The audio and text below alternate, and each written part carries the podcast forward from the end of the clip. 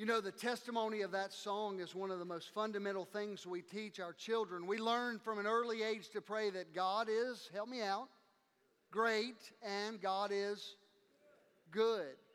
The theological significance of the fact that we serve a great God who is sovereign over all and a good God who loves us, when we put those things together, begin to carry us through difficult times. I think that's why it's significant for us to sing a song like that over and over again, to remind ourselves of the goodness of God. I want to invite your attention this morning to Jeremiah 32. Jeremiah 32. And as you're turning there, we want to set the stage for what is going on in the life of the people of God. For those of you that are joining us more recently, maybe today's your first time or you've not been here in some time. In 2019, we're studying through the Bible chronologically, and we've walked through the unfolding story of the people of God. We have looked together at God's people now going into exile. They've been carried away because of their sins, and God raised up prophets like this man Jeremiah to tell the people some things they needed to hear. But there's an interesting twist that happens here in Jeremiah 32 that you and I need to see. Let me ask you a question. Hopefully you found Jeremiah 32 by now. We'll read our text in a moment. But let me ask you, has your faith ever been tested? Has your faith ever been tested? I mean, have you ever struggled through a difficult time? Have you ever walked through maybe a season or even just a moment where you knew that you were in your heart and in your head that God is good and God is great, but you doubted and you struggled and you wrestled with your faith? I want you to hear this, church family. Sometimes God does test our faith. He tests us just like He tested others all throughout Scripture. He tested His own children in the wilderness to see, it says in Deuteronomy, to see what was in their hearts. I think it's important for us to know if our faith is weak, we won't know it if life is smooth. If things are relatively easy, we won't have an understanding of our faith being weak if we're not challenged somehow. But when hard times come, they begin to show us what weak faith is like. And weak faith, when it's revealed to be what it actually is, you need to hear this, church family, it's shallow and unable to help us through difficulty. So if you're going through a life of relative ease and your faith has not been tested and you have a head knowledge that God is good and He is great, but you've never leaned on His goodness or His greatness, then maybe this morning you've come to the right place. Because we're going to see the anatomy of a man whose faith was put to the test. We're going to see something remarkable in the life of Jeremiah. These testings could be anything. They could be an unexpected illness. They could be a financial downturn. They could be a prodigal child or grandchild. They could be the loss of a job. They could be a relationship that goes sideways, maybe a business deal that goes sideways. But somewhere in your life, you had an expectation that was here, and the reality that hit was here, and the conflict between expectation and reality caused you to come smack up against a test of your faith. You also need to hear this. God doesn't test our faith so that He'll know how strong we are. God tests our faith so that we will know how strong or not we are. And we'll only realize it when those times of testing come. If you think about this with me, the psalmist prayed that prayer that we're afraid of at times. Lord, search me. Test me. Know my heart, know my anxious thoughts. That's a dangerous and scary prayer at times. Lord, put the searchlight on me. Now, none of us like to go through hard times. And I want to make sure you hear this. God isn't necessarily behind all of your hard times. That's a sermon for another day. Even if He allows difficulty to come into your life, but God can use them to show our weakness. And testing makes us spiritually stronger, or at least it should, if we'll turn it over to the Lord. In fact, the Bible says it this way in James. It says, consider it pure joy, my brothers, when you face trials, so that you may be mature and complete. And that sets the stage for us this morning. So as we come to Jeremiah 32, here's the background. Jeremiah, the prophet, is in jail. The Babylonians are laying siege to the city of Jerusalem. And God had given him a message that is incredibly unpopular. He's been saying to the city, walking around Jerusalem, you might as well give up. Don't fight. God has ordained that they take over. God has ordained that they bring us into exile. God has ordained that they capture us. They are going to overthrow the city. They're going to carry us all away. But God has promised that one of these days, when the captivity is over, He will restore to us all of the land. He will restore to us every acre of it. God is going to allow them to overcome us, and then we'll be taken away. So He's saying, don't fight. No, those are words of treason. I mean, that's absolutely against. It's very unpatriotic, if you will. He's going around saying there's no use in fighting because it's a losing battle. Why would you fight and get killed and not be alive later if you can just surrender now and the promise is God will allow you later to live? In the height of the Cold War with the USSR and America, there was a constant threat of nuclear attack. And there were phrases that people came up with. There were catchy slogans. One was better red than dead. People said, you know, I would rather let them take over than us all be killed. And others put their foot down and said, no, better dead than red. We'll fight, but we will not give in. Well, I want you to see this. Jeremiah is preaching a message, better red than dead, if you will. He's saying, you give in to the Babylonians and you will live based on what God has said. Now, again, it goes against everything that we would understand and believe. We would want to rise up and fight. And God was saying through Jeremiah, that's not the case now. I do have plans for you. I have purposes, but you're going into captivity. So his message of give up, give in, got him landed in jail. And he's there in jail, and the background sort of helps us. So let's pick up in Jeremiah 32, verse 1. Let's read together the word of the Lord.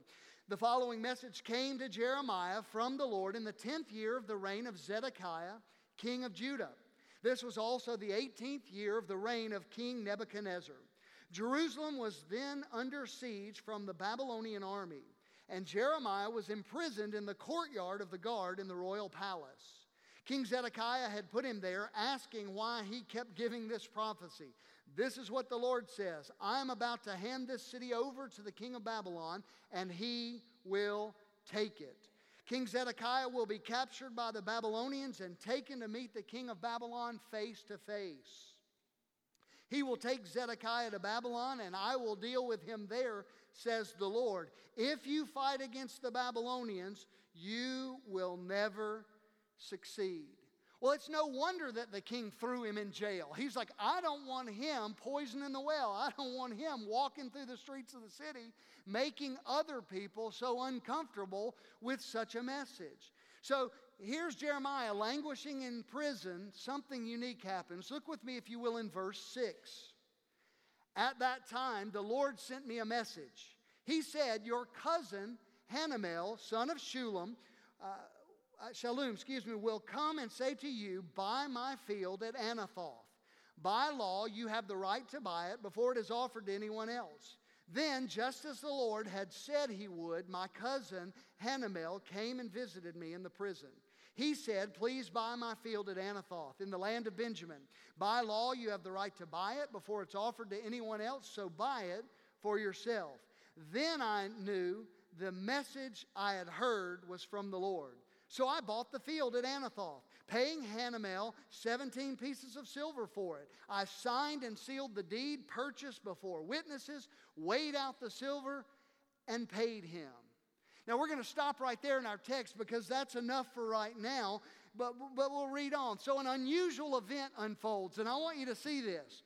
He is in jail. He's been preaching this message that is very unpatriotic, very unpopular, surrender to the Babylonians, and his cousin comes to meet him. Now, I want you to see three reasons why this whole visit's weird. It's strange. It's unique. Number one, it's a relative.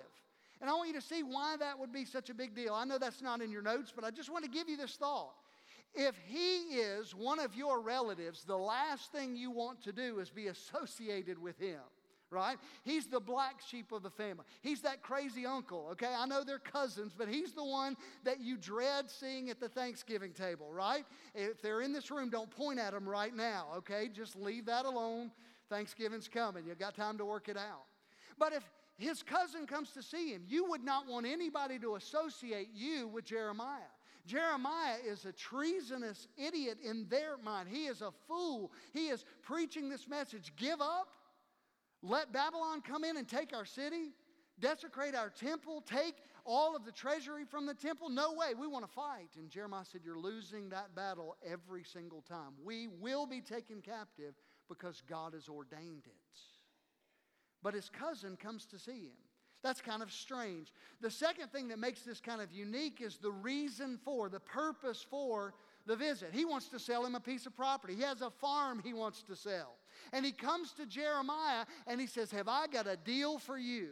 Now, I don't know a whole lot about real estate, but I'm just thinking if I had a farm to sell, if I'm looking for a prospect to buy it, I'm probably not going to go down to the county jail and go down there and say, you know what, I've got a great deal for you. You ought to come look at it. Well, you can't look at it. You're in here. Sorry about that. But you ought to buy it. It's a steal. It's kind of a crazy story if you think of it. His cousin comes to him. He has the right of refusal, but he also has the first rights on it. Why? Because he's a family member. And God had apportioned out the land so they would keep it in the family. So he's given him an opportunity to redeem it. We've talked about redemption and Jubilee recently. So it's strange that a cousin would come knowing the position that Jeremiah's in. It's strange that he's coming to sell him a piece of property, but thirdly, I want you to see this. The property itself is pretty strange. It's in a place that Babylon already occupies. It's behind enemy lines.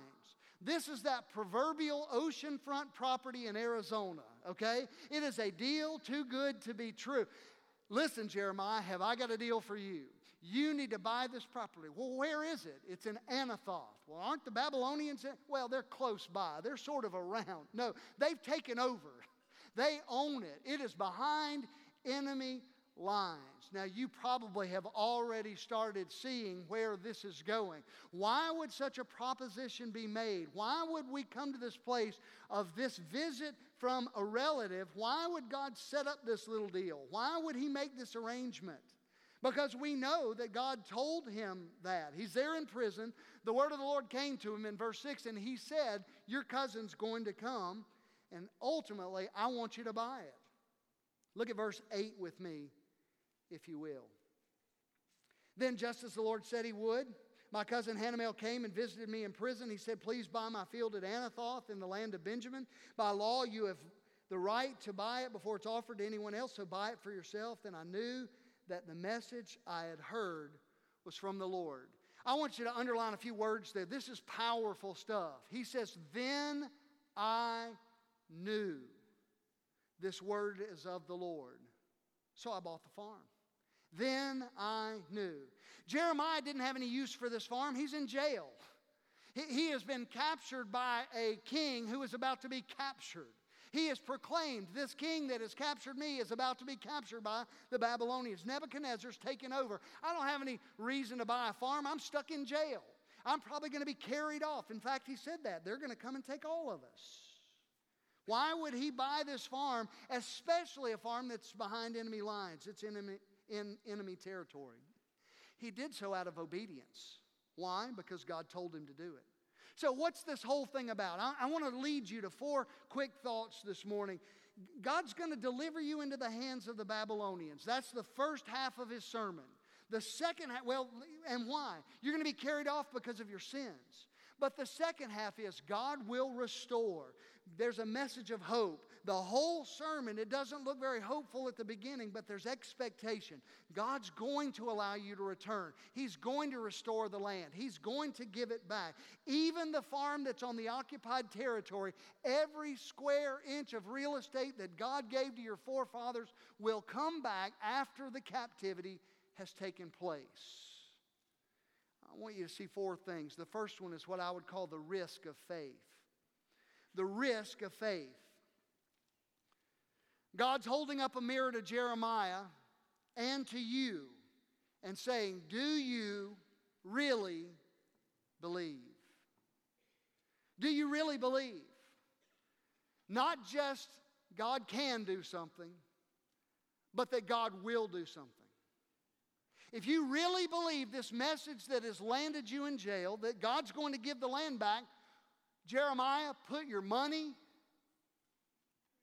where your mouth is. Back up your pulpit with your pocketbook. Don't just talk the talk, walk the walk. If you really trust God, then act on it. Because if you believe this land's coming back and I'm selling it to you for a good deal, then you'll buy it and wait it out because you believe that. If you don't believe it, you just need to shut up. That's why I titled the sermon, Put Up or Shut Up. A tested faith. Now, I know there are going to be parents that are going to probably write me letters later for saying very ugly words just then. I'm sorry. We didn't teach our kids to say that. Be quiet. Put up or be quiet. Can I say it that way? But Jeremiah had to do one of two things. He had to either buy the farm or change his message. There's the risk of faith. Do you really believe? And my question to you is, have you ever gotten to that place where you trusted the Lord in such a way that you put yourself out there? Do you really believe? Are you willing to trust the Lord? Jeremiah won't have any choice. He thought because he knew that Jeremiah had been preaching God's word that one of these days everything's coming back, that he would buy it. Righteousness is going to reign yet again. God will restore everything to his people. You buy the farm. Jeremiah could have said, you're crazy. The Babylonians are about to take over. Don't you know that? But that's not what you've preached, Jeremiah. You've preached that they'll take over, but it's going to come back. You've been preaching and telling us the future belongs to God and God's people, and He's going to restore it. So if you refuse to believe this, if you refuse to buy it, if you refuse to act on it, then you need to just stop preaching. Hanamel was saying, put your money where your mouth is. What's happening here is Jeremiah is a light in the middle of darkness. And when light shines in unbelievable darkness, listen to these words. Regardless how dim and dark the present looks, the future belongs to God and to God's people. And He has promised that one of these days all will be made right and all inequities will be smoothed out. And that the land will be restored. And that was Jeremiah's faith. And God comes to Jeremiah and He says to him, your cousin's coming. He's going to make this offer. I want you to follow through. Church family, what about us? What about you and me? You need to write this down somewhere. God eventually must test the reality of your faith. God will test the reality of your faith. Again, an untested faith is absolutely worthless. If it's only mental assent and your life is easy and you have never been placed in an environment, a crucible where you had to trust the Lord, what good is that? And so don't despise the day of testing. Trust the Lord in it. Let's look at this remarkable act. Again, this is the anatomy of trust. I want you to see some things that hopefully will bring freedom to you, because he didn't trust perfectly, but he trusted in obedience. So the beginning of faith came from the Word of God. That's for all of us. That's why our church family is reading the Bible this year. We're reading the book because I want our church to be filled with people of faith. People who trust God at His Word. And as you read it, as you fill your mind and your heart with it, it begins to direct your path. I shared this in our Sunday school class. Mike Palmer on Tuesday night absolutely frustrated me to no end, talking about the aroma of Christ. And he said it not in those terms. It was a little more loose. He said, Hardy Street, don't be jerks. I don't know if you remember that, but he said, when you go to different places, don't be jerks. And I waited at Lowe's at the customer service desk on Friday for 37 minutes. But who's counting? And I was about to lose my mind. Two things were ringing out. Mike Palmer's sermon from Tuesday and the fact that I had a Hardy Street Baptist shirt on. I almost asked one of the associates what all the duct tape is on so I can cover this up, because I'm about to blow my top waiting on something. And in a moment of hopefully God-inspired strength, I didn't blow my top. I was kind to a person who had just been abused in customer service world. Yelled at, fussed about, complained to, and they had nothing to do with the bigger problems. And it was amazing because 10, 15 minutes, well, okay, an hour later, we're talking about Hardy Street, and we're talking about Jesus, and I was like, there it is. If our faith is untested and everything's smooth, then when we're tested in even small ways, when they make you pull up to the yellow line at McDonald's and you act in an ungodly way because, that's not even faith. It doesn't take faith. It just takes a little patience. But patience comes from trusting the Lord. And my point there is this. When you find yourself with untested faith, you just don't know what's going to happen when real pressure comes. And my encouragement to you is don't despise the day of testing. Trust the Lord. Jeremiah bought the field, knowing that his sermon was there. Let me see this, that it starts with the Word of God. God's Word Tuesday night helped reign in my thoughts. Number two, I want you to see the relief of God's Word. The relief of God's Word. In other words, this, if a person is going to live in confidence and faith, there must be a sensitivity to the voice of God. You need to get to the place where you can hear the voice of God from His Word, from those simple promptings, that intuition. God will speak to your heart. And God spoke to here Jeremiah's heart. And he said, I knew this was from the Lord. I believe that faith begins with impressions of the heart, but it's always confirmed. I don't know about you. I wish God would make His communication a little louder at times. I wish God had my cell phone number and He would text me. I wish God in some way would write it across the sky, that He would say, this is the exact way to go, this is the decision to make, walk in that. But there are times when a word just speaks to your heart, you can't explain it, you just knew it was of God. My encouragement is let God's Word back it up. Don't go digging and looking for something, but as you systematically take in God's Word, He'll speak to your heart. Does that make sense? You see, faith began with the Word of God. God had told him what to preach. And then God gave him confidence, even in the middle of a difficult place, to act in obedience and buy the field. And then God's Word gave him relief because He said, this is what's going to happen. I want you to see this very, very pointedly. Faith is not a means of getting our will done in heaven. It is a means of getting God's will done here on earth. It's not a matter of trying to trust God so He'll let you out of hard situations. Jeremiah still weighed the silver. He let that silver go. Jeremiah now in jail is the proud owner of a deed that Baruch has. He seals it and puts it up, and he still knows the Babylonians are coming. You may place your faith in God, and God may confirm in you good and hope and future, and all hell may break loose. Don't lose sight. Don't give up. That's the testing time of your faith. This is probably a good idea for some of our students to hear. As you're embarking in a new semester, as you're embarking in a new season of life, new students that are coming in, trust the Lord.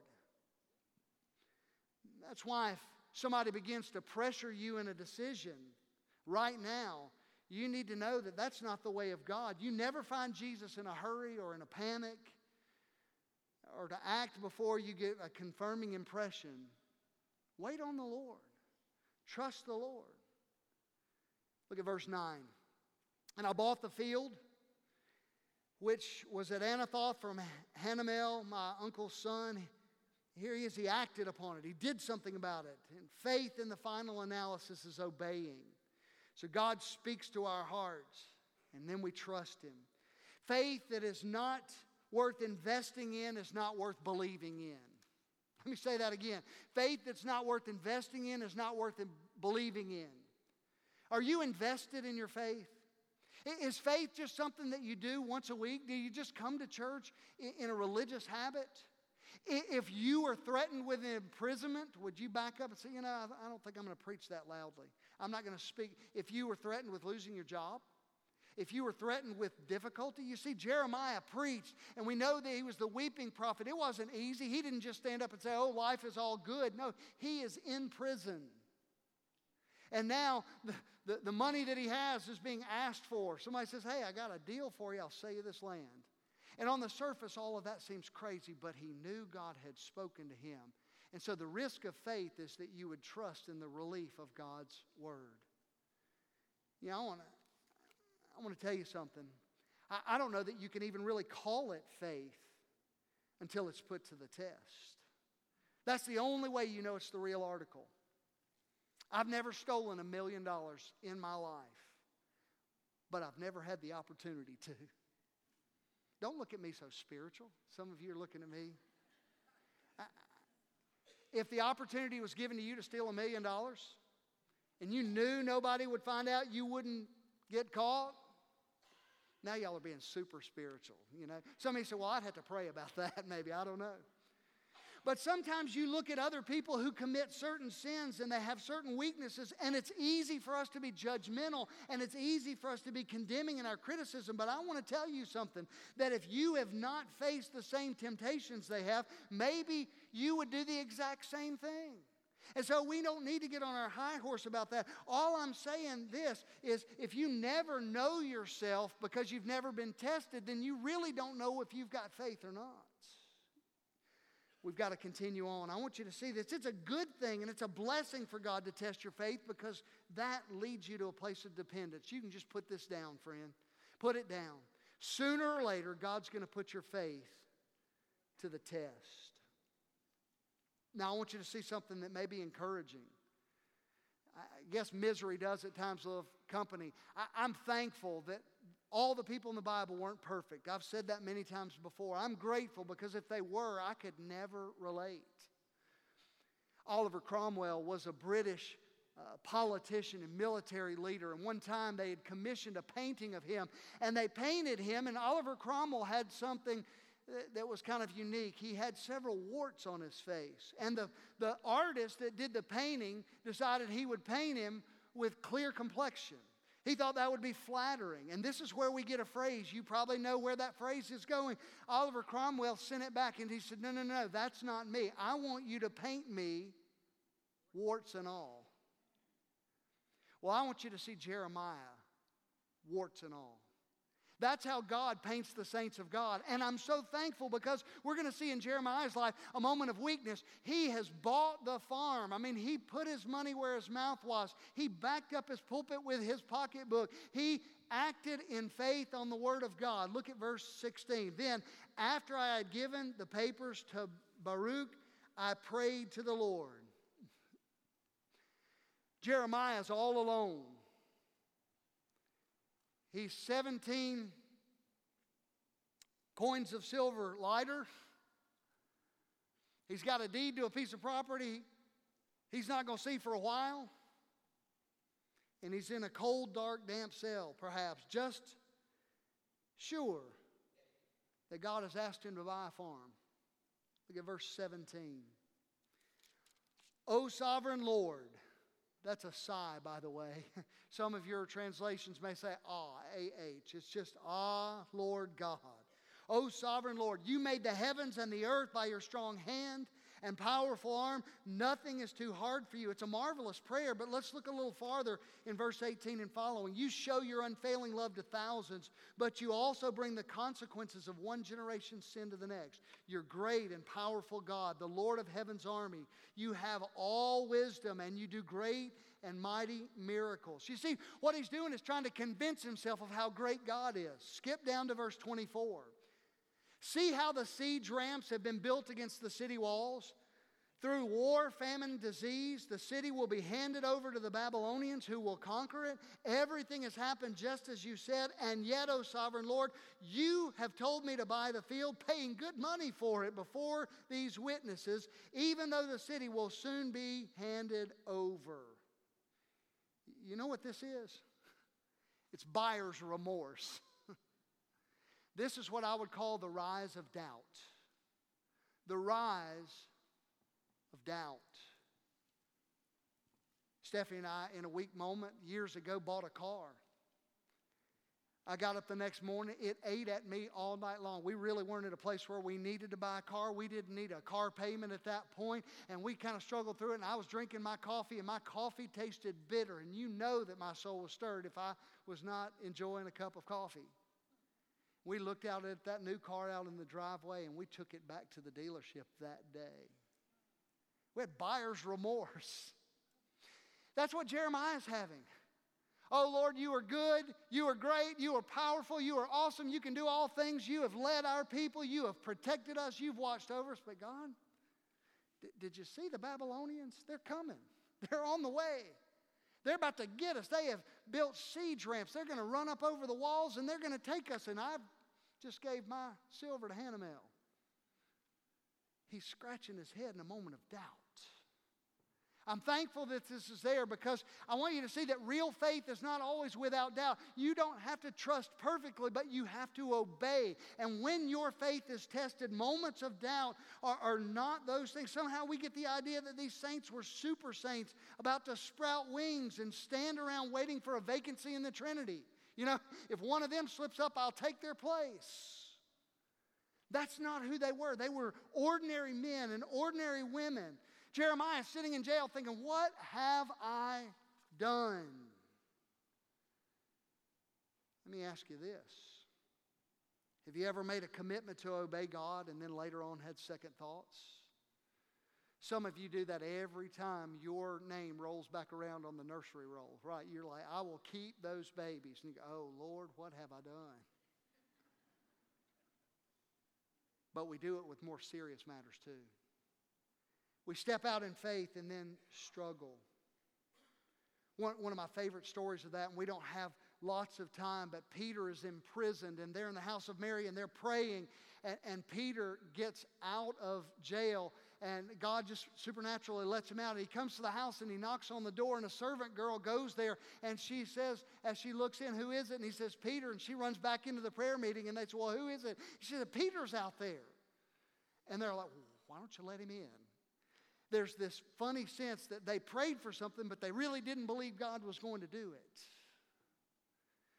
In your life and in mine, sometimes we get to that place. Well, I want us to begin to kind of draw this in by thinking about doubt. Two thoughts about doubt. When you have doubts, let me make two suggestions. One, I want you to see that doubt is contagious. It's a pretty good thing to keep to yourself. When you doubt, I think it's significant that Jeremiah waited till Hanamel and Baruch left before he showed doubt. He had preached this message with such authority that it landed him in jail, and he waited till they left and he turned to the Lord. It's contagious. I just want you to see that people like to spout and vent their unbelief. That's almost a popular thing these days. But it's good for us not to let it all hang out, not to air all of our dirty laundry on social media and otherwise, but turn to the Lord. It's contagious, but I want you to see this, it's curable. It's curable. Take it to the Lord. When you find yourself doubting, don't beat yourself up and don't let the enemy beat you up. Trust him and just simply say, that's a normal part of the flesh that I live in. I live in this flesh suit. And Jeremiah doubted, but he didn't do it publicly. He got away with the Lord and cried out to the Lord, oh, sovereign Lord, these are the things that you've done. This is what you can do. This is what you have done. It's curable. Now, I want you to see the final thought. I'll call this the reassurance of God. The reassurance of God. Look at verse 26.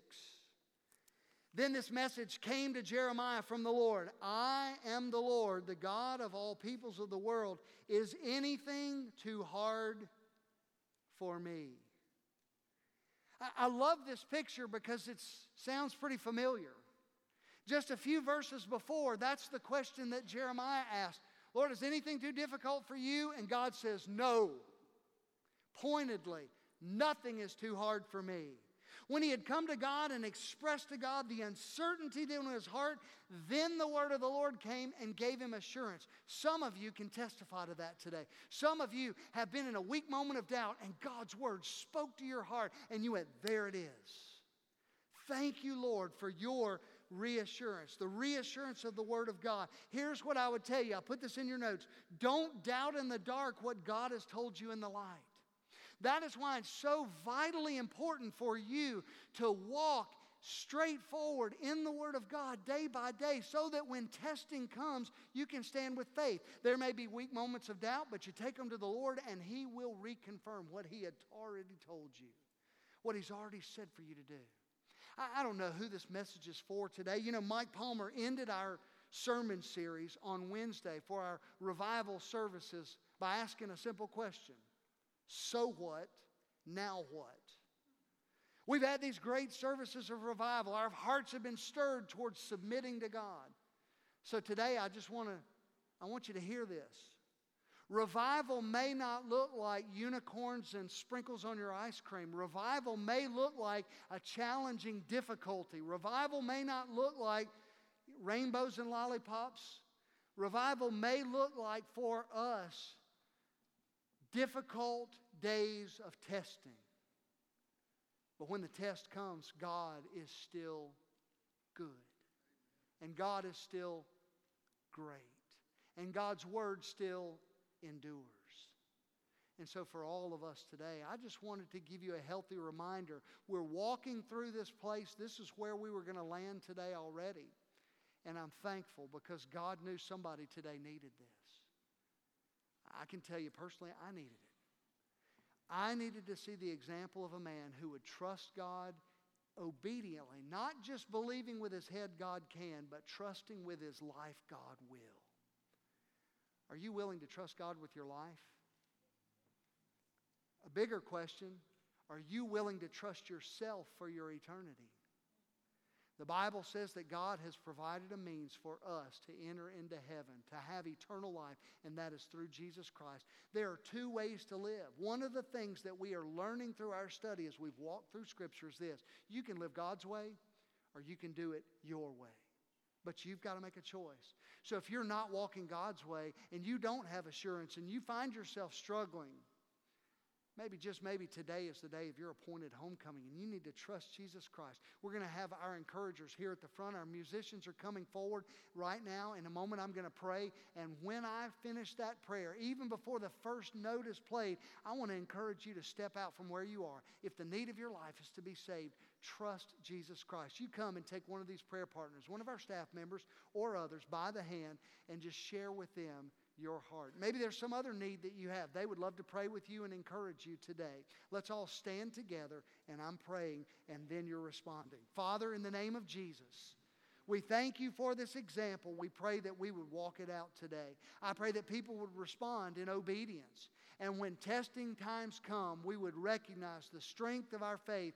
And it's not about our ability to muster faith, it's about us placing our faith in the right place. It's about the object of our faith, the Lord Jesus Christ, and His ability, not ours. We love you, Lord. I pray your people would respond in Jesus' name. Amen.